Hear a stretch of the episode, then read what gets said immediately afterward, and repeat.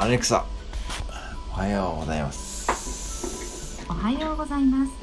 今日はパンツの日です。パンツの日？パンツはアメリカ英語ではズボンのことを指しますがイギリス英語では主に男性用下着のことを指ええすそうです、そうなんや。